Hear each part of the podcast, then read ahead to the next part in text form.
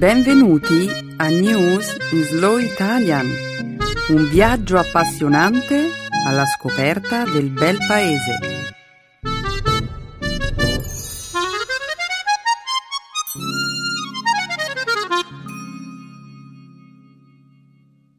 Oggi è giovedì 21 agosto 2014.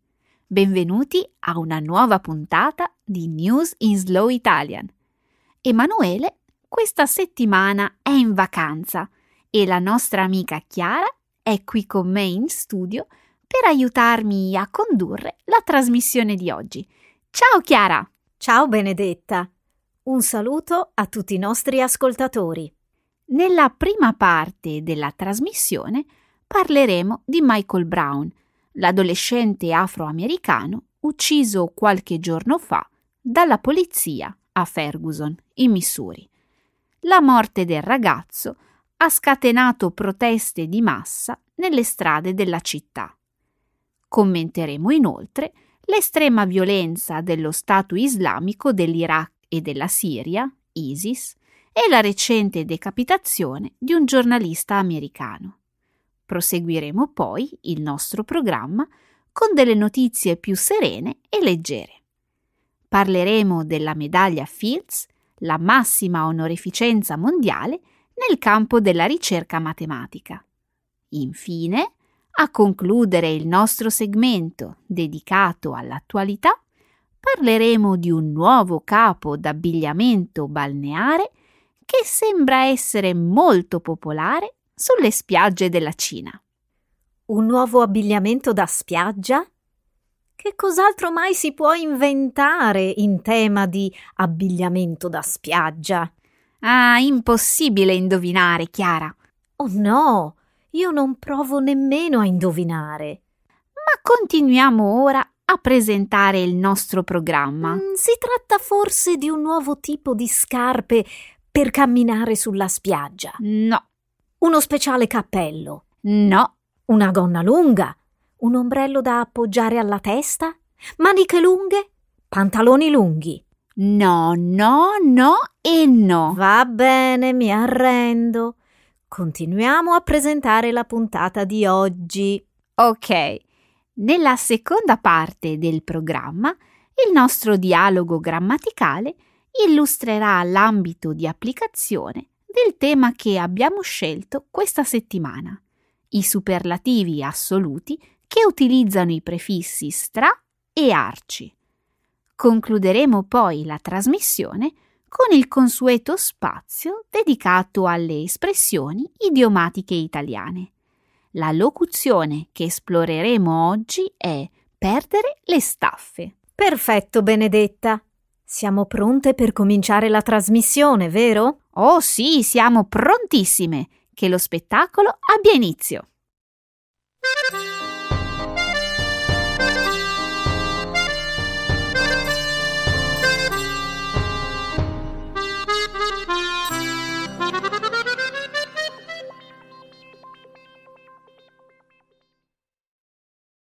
Adolescente afroamericano ucciso da un agente di polizia in Missouri. È successo lo scorso 9 agosto a Ferguson, in Missouri. Un agente di polizia bianco ha ferito mortalmente a colpi di arma da fuoco un adolescente di colore disarmato. Michael Brown, 18 anni, e il suo amico Dorian Johnson stavano camminando in mezzo alla strada quando sono stati fermati da un agente di nome Darren Wilson. La polizia e i testimoni presenti sul luogo hanno fornito versioni discordanti relativamente a quanto è accaduto in seguito, ma tutti concordano sul fatto che ci sia stato uno scontro. Un'autopsia condotta per conto della famiglia della vittima, ha stabilito che Brown è stato colpito almeno sei volte, tra cui due volte alla testa. Sei giorni dopo la fatale sparatoria, fonti della polizia locale hanno rivelato come Brown fosse il principale sospettato per una rapina che aveva avuto luogo poco prima in un negozio di alimentari della zona. La confusione ha provocato numerose proteste a Ferguson. Notte dopo notte i manifestanti hanno riempito le strade del sobborgo di St. Louis. Violenti scontri tra polizia e manifestanti hanno portato a oltre 50 arresti. Hai visto le immagini degli scontri di Ferguson? Agenti di polizia pesantemente armati lanciano gas lacrimogeni e granate assordanti. Secondo te le tattiche della polizia sono troppo oppressive? A dire il vero, mi sorprende il fatto che la polizia sia così militarizzata. Il presidente Obama dice che c'è una grande differenza tra l'equipaggiamento delle forze armate americane e quello delle forze di polizia locali. Ma ora sembra che la linea di demarcazione stia diventando sempre più confusa. In realtà non si tratta di un fenomeno nuovo, Chiara. Ho letto un articolo che ipotizza che la militarizzazione della polizia abbia avuto inizio negli anni 70. E come è possibile che nessuno abbia notato che gli agenti di polizia stavano cominciando ad assomigliare sempre di più a Robocop? Io non credo che l'equipaggiamento della polizia sia il vero problema. A volte è necessario avere armi pesanti per affrontare determinate situazioni. Il pericolo emerge nel momento in cui gli agenti di polizia cominciano a interpretare ogni situazione in quest'ottica. Capisco. L'equipaggiamento militare deve essere utilizzato solo qualora si presenti una reale necessità. Esattamente. Ciò che è cambiato radicalmente nel paese è la mentalità della polizia. E questo è un fenomeno che inizia già all'Accademia di Polizia. Rimarresti sorpresa nel vedere quanto sia militaristica la formazione degli agenti di polizia. Intendi dire una formazione simile a quella dei soldati? Si insegna loro ad essere guerrieri, non guardiani. E qual è la differenza? Un guardiano ha il compito di proteggere la gente, mentre l'obiettivo di un guerriero è quello di conquistare. E a noi non piace l'idea che gli agenti di polizia siano inviati nelle comunità allo scopo di conquistarle. Certo che no. Il problema è che i poliziotti negli Stati Uniti hanno una gran paura di essere uccisi a colpi di arma da fuoco. E questo è comprensibile. Ma io non credo che sia possibile risolvere qualcosa trasformando gli agenti di polizia in soldati.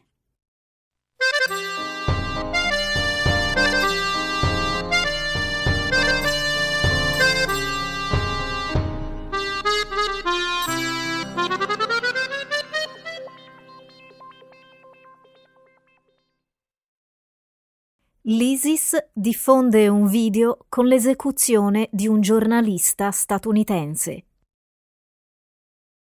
Lo scorso martedì i miliziani dello Stato islamico di Iraq e Siria hanno pubblicato online un video che mostra l'esecuzione del giornalista statunitense James Foley.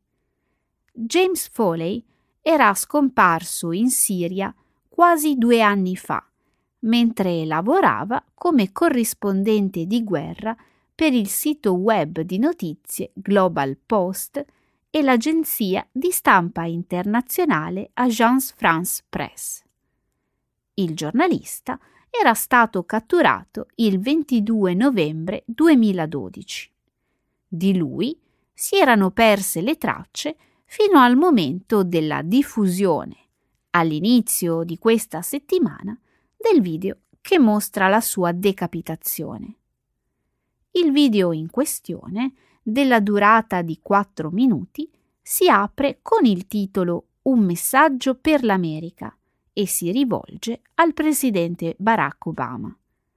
Nel filmato, i miliziani dell'ISIS si impegnano ad uccidere un altro giornalista statunitense attualmente tenuto in ostaggio dal gruppo qualora gli Stati Uniti continuassero ad offrire appoggio al governo iracheno e alle forze kurde nel nord del paese.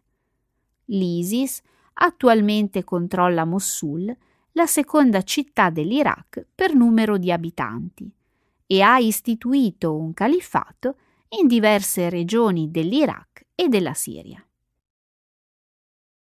Tutto questo è orribile. La gente in tutto il mondo è rimasta profondamente inorridita dall'uccisione del giornalista e dagli innumerevoli atti di estrema violenza e crudeltà compiuti dall'ISIS. E l'ISIS ne è consapevole, ma questo non sembra poi avere molta importanza. In realtà tutto ciò fa parte di una sofisticata campagna propagandistica. In che senso, Benedetta? Basta pensare a quanto è successo negli ultimi giorni i miliziani dell'ISIS hanno rivendicato il rapimento di un cittadino giapponese in Siria. Inoltre, oltre all'esecuzione di Foley, per due giorni consecutivi l'ISIS ha pubblicato dei video nei quali minaccia di colpire una serie di obiettivi negli Stati Uniti. Capisco. Vogliono farci tremare di paura. E ci sono riusciti vogliono esibire la loro estrema violenza sui giornali e gli schermi televisivi di tutto il mondo. Ma che cosa ottengono da tutto questo? Mettendo in mostra queste scene di estrema violenza, l'ISIS si propone di terrorizzare i propri nemici spingendoli alla resa. Di fatto, questa campagna mediatica ha agevolato la conquista di Mosul. I miliziani dell'ISIS sapevano bene che sarebbe stato più facile conquistare la città se i soldati iracheni che la difendevano fossero stati in preda al panico. Benedetta, prima o poi questa strategia di pubbliche relazioni produrrà l'effetto contrario. Com'è possibile che gli iracheni e i siriani appoggino un gruppo così violento? un gruppo che uccide civili innocenti e terrorizza l'intera popolazione. È vero, questa strategia potrebbe non funzionare nel lungo termine. Potrebbe portare a un diffuso risentimento popolare e alla creazione di nuovi nemici. È questo ciò che è accaduto con Al-Qaeda? Sì. La violenza del gruppo si è dimostrata eccessiva anche per Al-Qaeda, e alla fine ha portato a una completa scissione tra le due formazioni. È incredibile. Persino Al-Qaeda, il gruppo che ha realizzato gli attentati dell'11 settembre e molti altri omicidi di massa, ha criticato l'ISIS per la sua eccessiva crudeltà.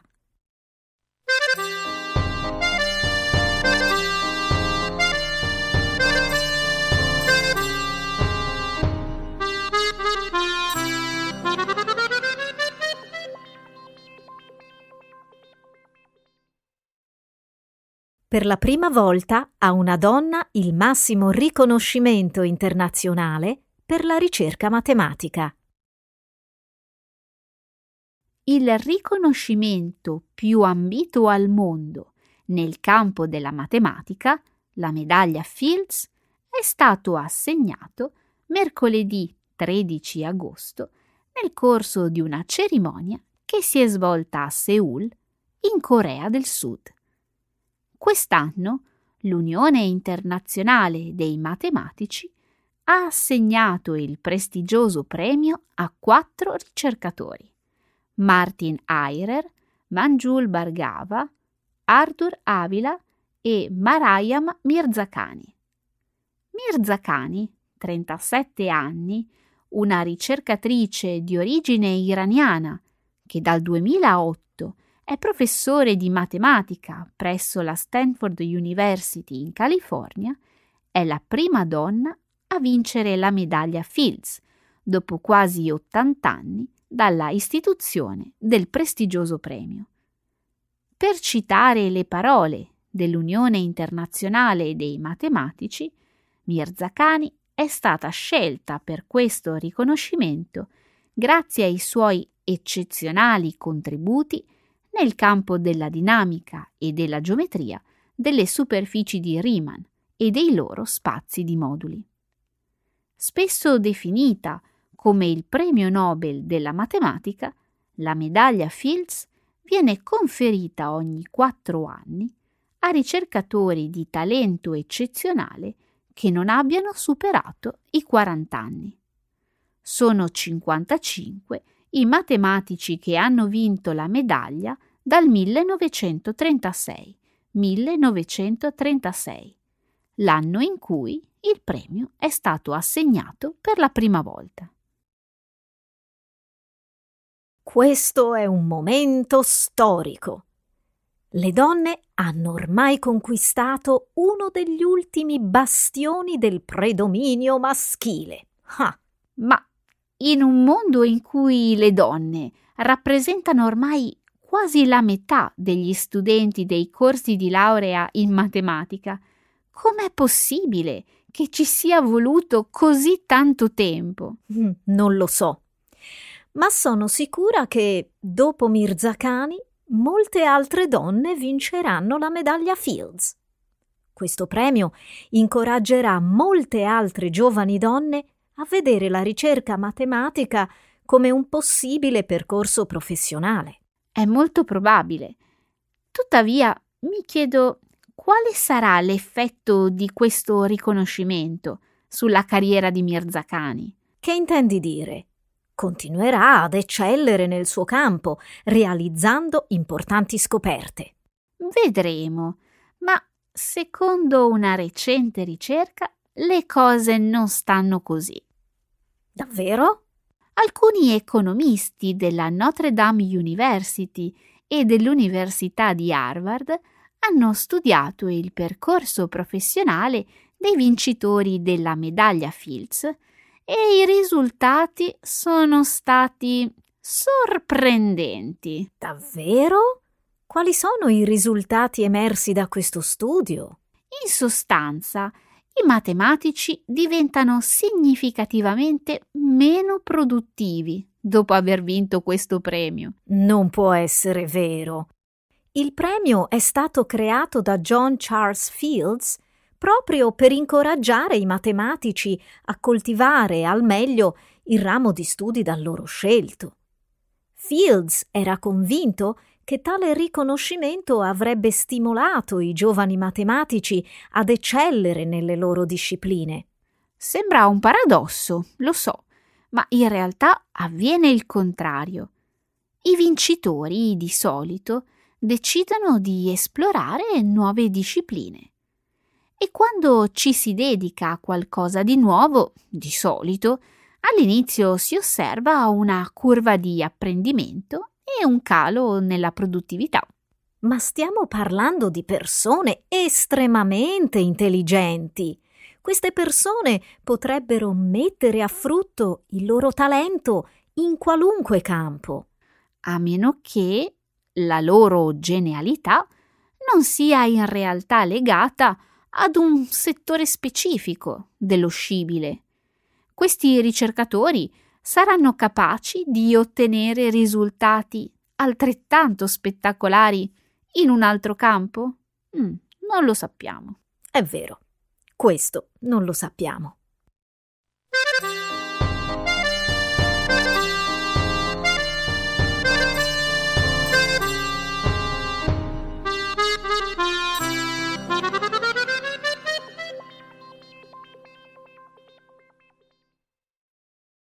Il facechini cinese diventa glamour.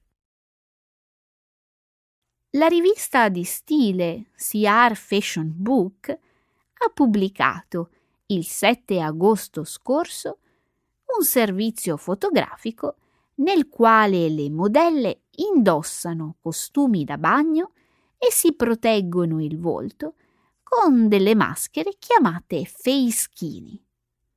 Secondo la rivista newyorkese, le fotografie ritraggono un'elegante festa in piscina nella quale le modelle mascherate cercano di abbronzarsi il meno possibile.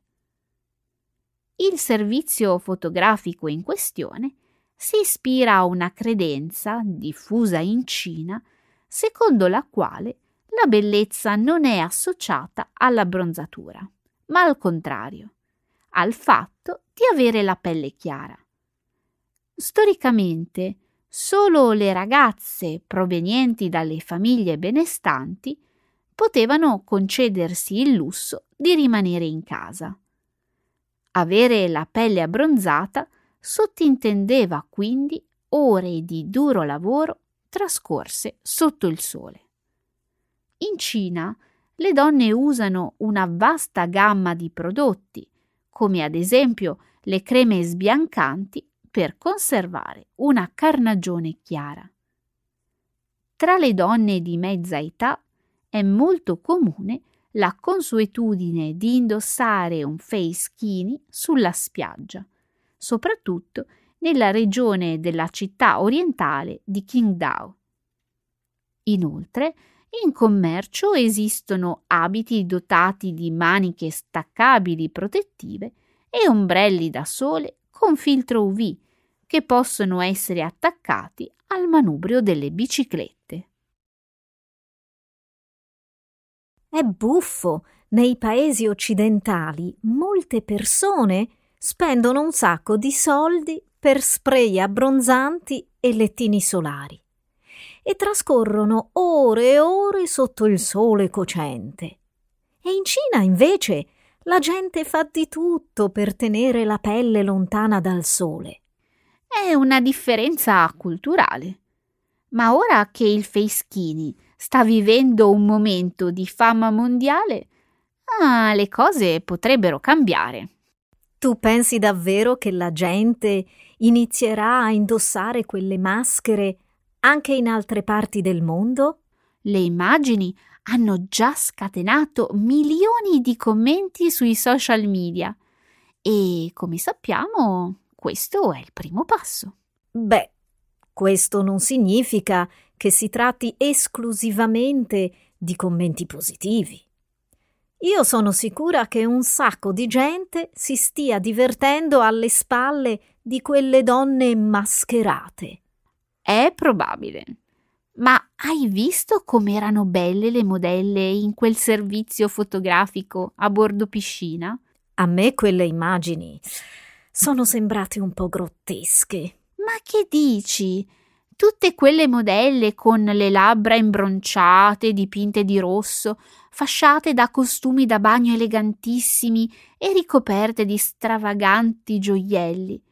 Oh, non mi dirai che non ti sono piaciute. Ah, le ragazze erano bellissime, certo. Ma le maschere sono inquietanti o comiche. Non ho ancora deciso. A dire il vero, quelle modelle sembrano le eroine di un fumetto. Beh, questa non è una cosa negativa. I film sui supereroi hanno molto successo ultimamente. Sì, ma immagina di mettere uno di quei feischini addosso a una persona qualunque e dimmi qual è il risultato. Quelle attempate signore cinesi sembrano una banda di rapinatori sulla spiaggia. Beh, non esageriamo. O meglio, sembrano dei lottatori di lucia libre che si aggirano senza meta su una spiaggia.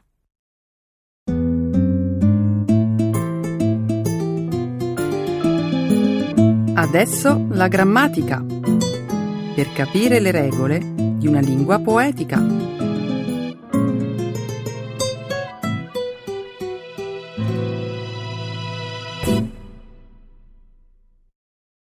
Absolute superlatives. The prefixes stra and arci. Sono davvero orgogliosa di me stessa. Sono anni che mi propongo questo obiettivo e finalmente ci sono riuscita. Ho preparato un torrone morbido e saporito davvero straperfetto. Ma che brava! Dove hai trovato la ricetta? Ne ho una strafamosa che mi ha dato mia nonna molto tempo fa. Lei ha origini cremonesi e si sa, il miglior torrone è quello che si fa da quelle parti. Tua nonna è di Cremona? La mia, invece, ha origini beneventane. Io credo che il torrone più buono sia quello di Benevento, proprio perché è straricco di sapore. Ma non è vero. Il torrone di Cremona non soltanto è quello più saporito, ma anche quello che vanta un'origine più antica. Mi dispiace, ma non sono d'accordo. Secondo me straparli. C'è una storia arcinota che dice che il primo torrone fu preparato nel 1441. 1441 per festeggiare il matrimonio di Bianca Maria Visconti con Francesco Sforza, duca di Milano. Davvero? Sembri stralunata. Non mi credi? si racconta che questo dolce voglia riprodurre la forma del torrazzo, che come sai bene è il campanile della cattedrale di Cremona. Ma sarebbe questa la tua leggenda arcipopolare? Sono strasicura che sia una storia vera. E poi, pensaci bene, dal punto di vista etimologico, la parola torrone potrebbe derivare dal nome torrazzo. Sì, effettivamente l'assonanza tra le due parole potrebbe trarre in inganno. Questa è una storia arci affascinante, ma non è certo l'unica in merito alle origini del torrone. Ah sì? Tu hai una storia migliore sulla versione beneventana? Certo. Intorno all'anno 300 a.C. ci fu una serie di conflitti tra Roma e i Sanniti, un popolo che viveva nell'Italia centro-meridionale, in un'area che comprendeva la città di Benevento. Sì, quelle guerre si conclusero tutte con la vittoria dei Romani, anche se in più di un'occasione i soldati romani furono messi a dura prova. Esatto. I soldati prigionieri non vollero accettare l'umiliazione della sconfitta e decisero di lasciarsi morire di fame. Ma ho capito dove vuoi arrivare. Ora non mi dire che per tenerli in vita i sanniti si inventarono la ricetta del torrone, un irresistibile impasto di albume d'uovo, zucchero e miele, ripieno di mandorle e nocciole. Ma lo sai che sei davvero brava ad anticipare le storie? Sì, pare che fu quello il progenitore del torrone, all'epoca noto con il nome di Cupedia, che significava dolce prelibato. Devo ammettere che questa storia è tanto affascinante quanto fantasiosa, proprio come quella cremonese. In realtà, credo che ogni città abbia la sua leggenda. Hai ragione. Infatti l'Italia è strapiena di città in cui si producono diverse varianti del torrone.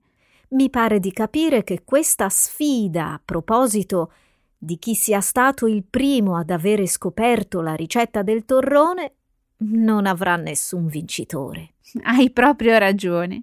Pensa che c'è chi dice che il torrone venga dalla lontana Cina, mentre altri sostengono che siano stati gli arabi a portare questo dolce in Italia. Arabi o cinesi, cremonesi o beneventani, Ciò che conta è che questa ricetta sia arrivata fino a mia nonna e oggi anche a me. Ben detto. E di questo sono arci contenta. Sicuramente la tua ricetta prevede la preparazione di un torrone duro con mandorle e pistacchio, il migliore. Non capisci un cavolo. La ricetta più buona è quella del torrone bianco morbido, farcito con mandorle e nocciole. Mi dispiace, ma la mia è la ricetta più autentica. Oddio, ricominciamo? Sono arcistufa di questo confronto. Va bene, il tuo torrone è migliore del mio e hai stravinto. Contenta? Ecco le espressioni, un saggio di una cultura che ride e sa far vivere forti emozioni.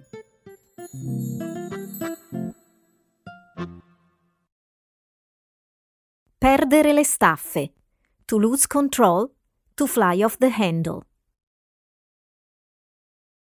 Ieri sera a teatro, seduto accanto a me, c'era un uomo davvero insopportabile.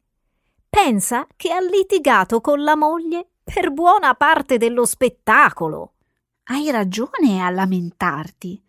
Nemmeno io sopporto la gente maleducata. E tu sei riuscita a rimanere tranquilla senza perdere le staffe? Certo che ho perso le staffe. E poi lo sai che sono una persona senza peli sulla lingua. Ho detto loro di tacere. Hai davvero della faccia tosta. Cosa avresti fatto tu al mio posto? Di solito non perdo le staffe facilmente ma quei due erano davvero irritanti e io non volevo perdermi i momenti più belli della commedia. Cosa sei andata a vedere? Una commedia in tre atti scritta dall'attore comico e commediografo Peppino De Filippo nel 1942. 1942. Si intitola Non è vero, ma ci credo. Ne hai mai sentito parlare? Ah, no, ma molto spesso mi è capitato di sentire questa frase. Immagino che si tratti di un riferimento alla cultura napoletana. Esatto. Questa frase ormai fa parte del linguaggio comune. Davvero curioso. E qual è il tema di questo testo teatrale? La commedia racconta la storia del commendatore Gervasio Savastano, un imprenditore colto ma estremamente superstizioso, il quale attribuisce le sue sfortune finanziarie all'influsso malefico di un suo impiegato. Mm, istruito e superstizioso. Un po' un paradosso, non credi? E non solo, anche molto geloso. Pensa che perde le staffe quando scopre che sua figlia ha una relazione amorosa con un ragazzo a lui sconosciuto. Povero signor Gervasio, quante preoccupazioni. È vero, ma tutto sembra cambiare quando all'improvviso in azienda viene assunto un impiegato con la gobba. E si sa che i gobbi portano fortuna. Chissà poi perché. Nel Medioevo si credeva che questo tipo di deformazione fisica fosse un segno divino. Chi aveva la gobba era ritenuto intelligente, astuto e soprattutto perspicace negli affari. Ecco svelato il mistero. Allora, come procede il racconto? I problemi ricominciano quando il gobbo confessa al signor Gervasio di essersi innamorato di sua figlia e di voler quindi lasciare il lavoro. No, immagino che all'apprendere questa notizia il signor Gervasio abbia perso le staffe. Perde le staffe eppure la gelosia. Il timore di attrarre nuovamente la sfortuna è così forte che Gervasio decide di convincere la figlia a sposare il suo impiegato gobbo. Un matrimonio di interesse. La notte prima delle nozze, però, il signor Gervasio ha un incubo. Sogna tanti nipotini con la gobba e per questo, pentito, tenta di annullare le nozze. E come in tutte le commedie, gli attori finiscono per perdere le staffe e tutto diventa una farsa. Esattamente. E c'è anche un lieto fine. Vuoi conoscerlo? Ovviamente. Non posso mica andarmene a casa senza conoscere la conclusione di questa storia. Alla fine, il signor Gervasio scopre di essere stato vittima di una burla. Il gobbo innamorato, infatti, è il misterioso fidanzato di sua figlia. Quindi erano stati i due innamorati a organizzare il raggiro? Buffo, non me lo sarei mai immaginato.